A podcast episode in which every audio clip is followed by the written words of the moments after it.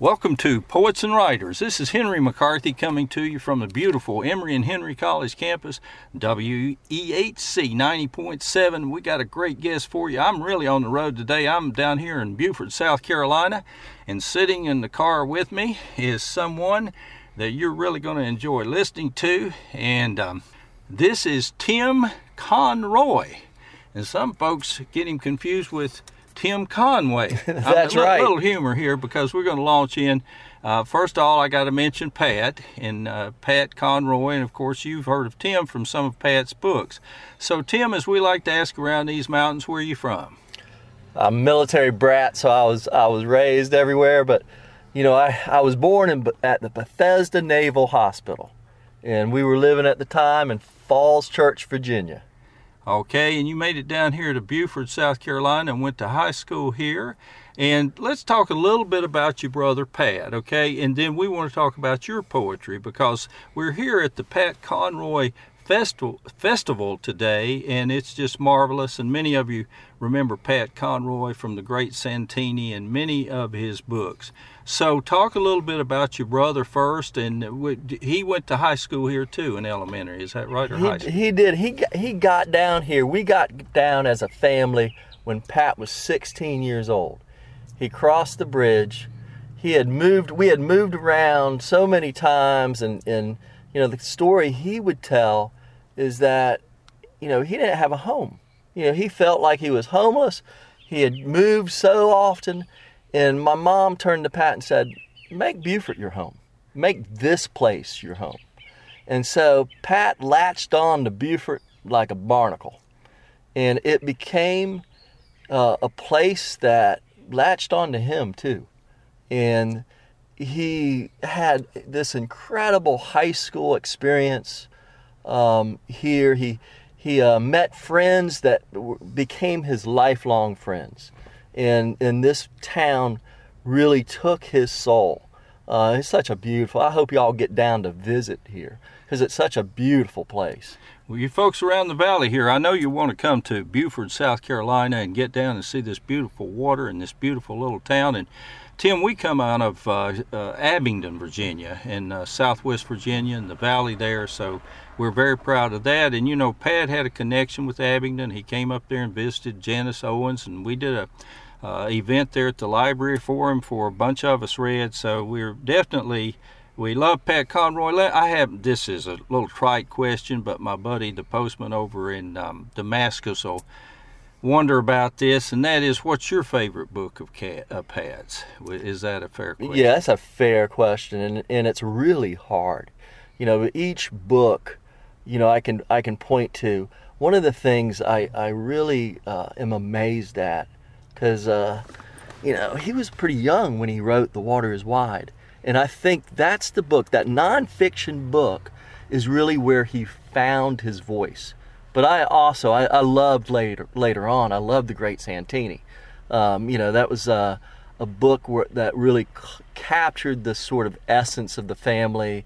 It captured the essence of the intensity of my father and uh, but you know, I could go on and on. Well, yeah, and and this is interesting. And forgive me for yeah. being personal and asking personal questions, but that's almost impossible not to ask. And that's what that's what we do, right? That's, that's what Pat did, yeah, and he yeah. and he made us all feel good about our families, and all be honest about our families. So, how was it growing up with with your father in a military family? Uh, how how was that to you, and how did you? Was it different than Pat's experience, or was it? Well, you know, Pat was 13 years older. And so, you know, th- there is that difference of, of how parenting changes with, with practice. Uh, but the essence of the intensity was there. I mean, my father was a Marine aviator. He was a warrior. He went to Vietnam uh, twice. He was in. He he fought in Korea, um, and you know when he would go off, um, you know, he would it would take a little bit of time for him to adjust back, um, and you know he didn't talk about you know just like most military people that have fought in combat, you don't really talk about those things, uh, and you hold those things in, and um, but I mean it, it, it took him a while to adjust back into sort of his uh, sort of family life, and we all would give him his space when he got back. But he, you know, he was a the great Santini. You know, you probably heard you know many stories about how they Pat and, and Dad really fought when that book came out because Dad just um, you know hated the book when he read it, and then he learned to love the book. He really kind of took it to heart to have sort of a change of heart, and he became a different man. He loved the movie. Boy, did he think Robert Duvall was great. You know, so you know, it's just funny how sometimes something like a book or a movie can change a family's dynamics. Well, there's so many funny. Uh, you know what I love about Pon, Pat Conroy and what I love about your family. Well, one thing I, I love of the idea of the Irish because my last name is McCarthy, and incidentally, this is Henry McCarthy coming to you from the beautiful Emory and Henry College campus. But we're talking here. We're having a great time talking with. Uh, uh, Tim today and about his brother uh, Pat Conroy and talking with Tim. But I love the humor. Pat could, was like a stand-up comic, as you know. You know, even you know, I, I probably saw him speak in public 150 times, and I can count maybe twice where he had a note on him. He would just get up there and tell stories, and that's what he did. He never really read from his books when he did those author things, he didn't like to read from his books. Once he was done with his book, he was done. He just wanted to connect with people, and that's what he did. Well, I first met him through Nancy Olson at Quail Ridge Books down in Raleigh, North Carolina, and he was so gracious. But he would he made all of us aware of the importance of family and also dealing with our families. And and I just uh, I've had many people I've had people come up to me, lady not long ago in Abingdon, Virginia, and she said that book Prince of Tides saved her life. You know that it doesn't get any better than that in the sense that someone has had such an impact on your life. And he was also a fan, a big fan of Thomas Wolfe, as you know. He was. There's a story, you know. I'll connect this back with kind of poetry because when uh, Gene Norris, his English teacher, took him to the Thomas Wolfe house in Asheville, and Gene, they, they take this, um, they go inside the house, they see the bedroom, they walk outside. They, uh, Gene makes Pat pick this apple from the tree and say, There is a connection between life and art. Eat this apple. And so, you know, this great lesson from this English teacher on the way back, they stop uh, near the Santee River and they, they go to Archibald Rutledge's house, the poet, the writer. And uh, Rutledge invites him into the house, shows Pat his writing room. He's even working on a poem and says, he asks Pat, who's this high school student, what would you do to fix this poem? How can you, what, what do you see? What do I need to do? So they talk. This, this, you know, this wonderful writer gives Pat this lesson on how to treat a student. Pat takes that to heart for the rest of his life. He treats people that come up to him like Rutledge treats him that day. Rutledge takes him around the grounds of the of the Santee River, the plantation, beautiful grounds. What do you see? And Pat, you know, starts talking about what he sees. And Rutledge says, You need more details. You need to know what type of rose bush. You and he goes and he gives him that lesson that's so important to a writer. And then he goes, What do you want to be, Pat? Do you want to be a writer or do you want to be a poet? And Pat says, I want to be a poet, sir. And then, really, really, when Pat graduates from the Citadel and he comes back and he starts teaching, at Beaufort High School before the Daufuskie job, he starts writing poetry, but he can never find his voice in poetry. Uh, he ends up taking a class at the University of South Carolina. In this is about 1971, and he takes James Dickey's class. And I have revisited these notebooks where he still has, in the rare book collection at the University of South Carolina, there's a notebook of the of, Pat's notebook when he took that class, and you can see him struggling with poetry, struggling with these poems. And at the back of the notebook, you see a short story that he's he's he's writing. He's sort of even giving up on poetry during the class, and he's writing this short story. And in the margin, you see these words Find the rhythm of your language and stick with it. And that's what Pat did. Find the rhythm of your language and stick with it. Well, all you folks out there, writers, and all of you, we write poems in our hearts every day, but we're often afraid to share them. So, as I say, send me a few lines to McCarthy Henry at yahoo.com and we'll put them on. But you heard those words about the rhythm of finding that voice and finding what's within you. Tim, you have gotten into writing now, of course. You know, we've talked, and I wanted to ask a few more about the family, but there, one thing, let me just say, I've met your uh, brother Mike, I've met uh, Kathy. Mm-hmm. So there are four or five members of your family. Talk a little bit about your family. Yeah, you know, my, uh, Carol. My, yeah, Carol is um, my, my eldest sister. Carol lives in New York, and she is a published poet when uh, she has a book of poetry called The Beauty Wars. Her first um, poetry collection is called The Jewish Furrier. And when Pat was working on The Prince of Tides, and this is probably a familiar story to some, um, Pat was going to use two of Carol's poems from The Beauty Wars in uh, The Prince of Tides. But Carol really did not like the portrayal of the character that was being based on her Savannah Wingo.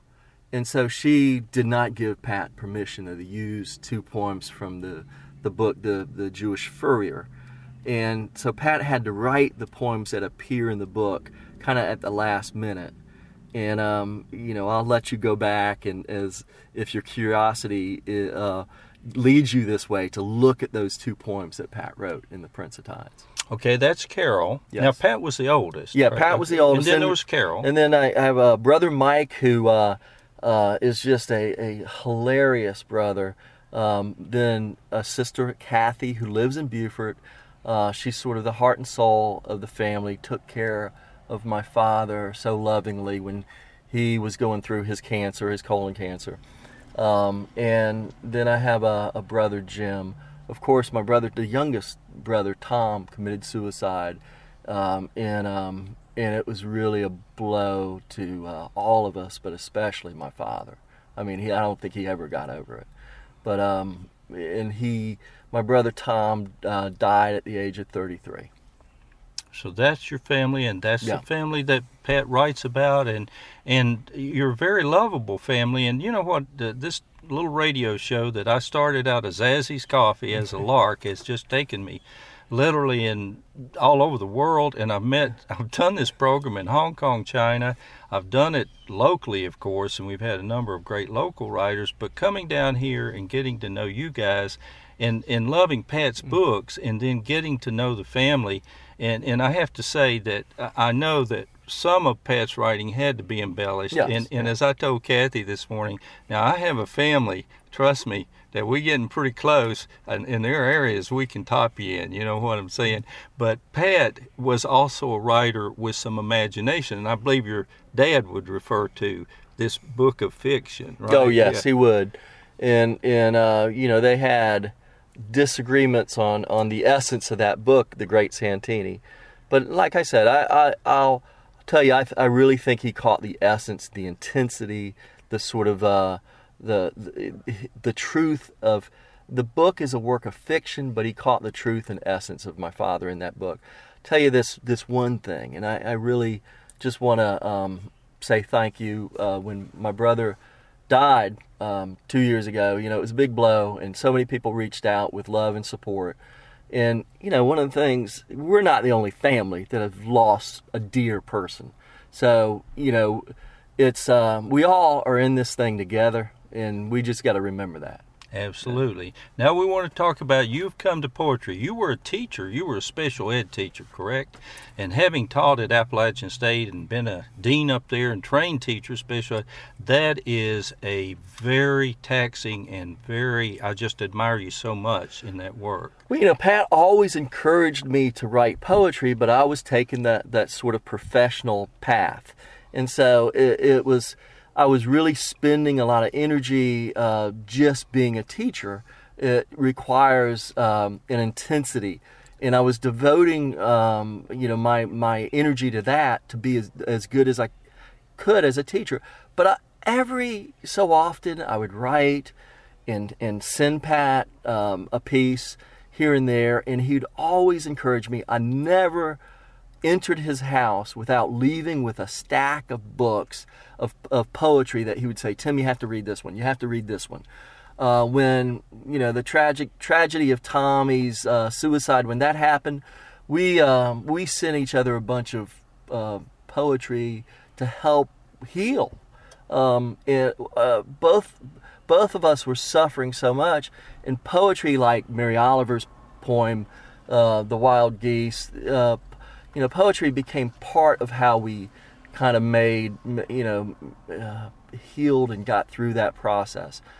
Um, you know, one of the things I'll pivot quickly to what I've done in my book is called Theologies of Terrain. Okay, and the title of your book is, again, give the title for it. Is, yep. It's Theologies of Terrain. And this is your poetry book, and uh, this is by Tim Conroy. And uh, let's talk a little bit about that. Yeah, it's, uh, I tried to, you know, how we all have significant places in our lives. How whether it's uh, um, whether it's Pat's Beaufort or a street in Columbia or um, whatever whatever memories you attach to a place.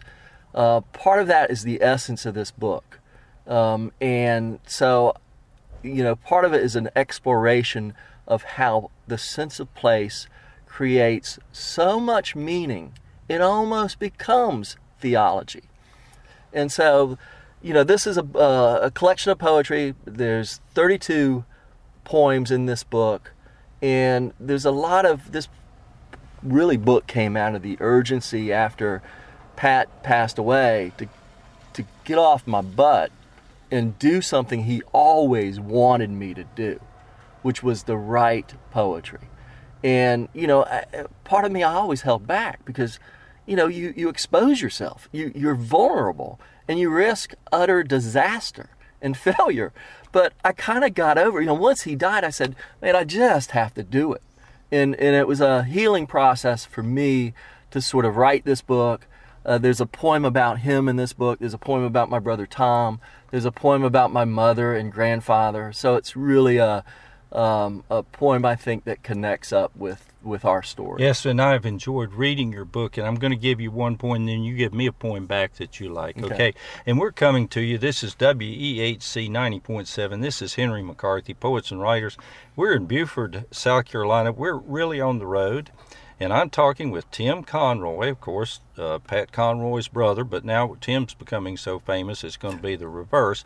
And we're sweating here in my car, but the sound is great, isn't it, Tim? Oh, it's been wonderful talking with you. We've got birds in the background. Right now, the poem I, I caught my attention is the one one morning your dad gets a job as a Pinkerton. He's got you out. Talk a little bit about that poem. Yeah, there's a poem that is called Assurances and I, this, this is a poem that starts the book. And the second line of the poem has a question Will we be all right? And the book ends actually uh, with a poem called The Best Part, and it ends with two questions.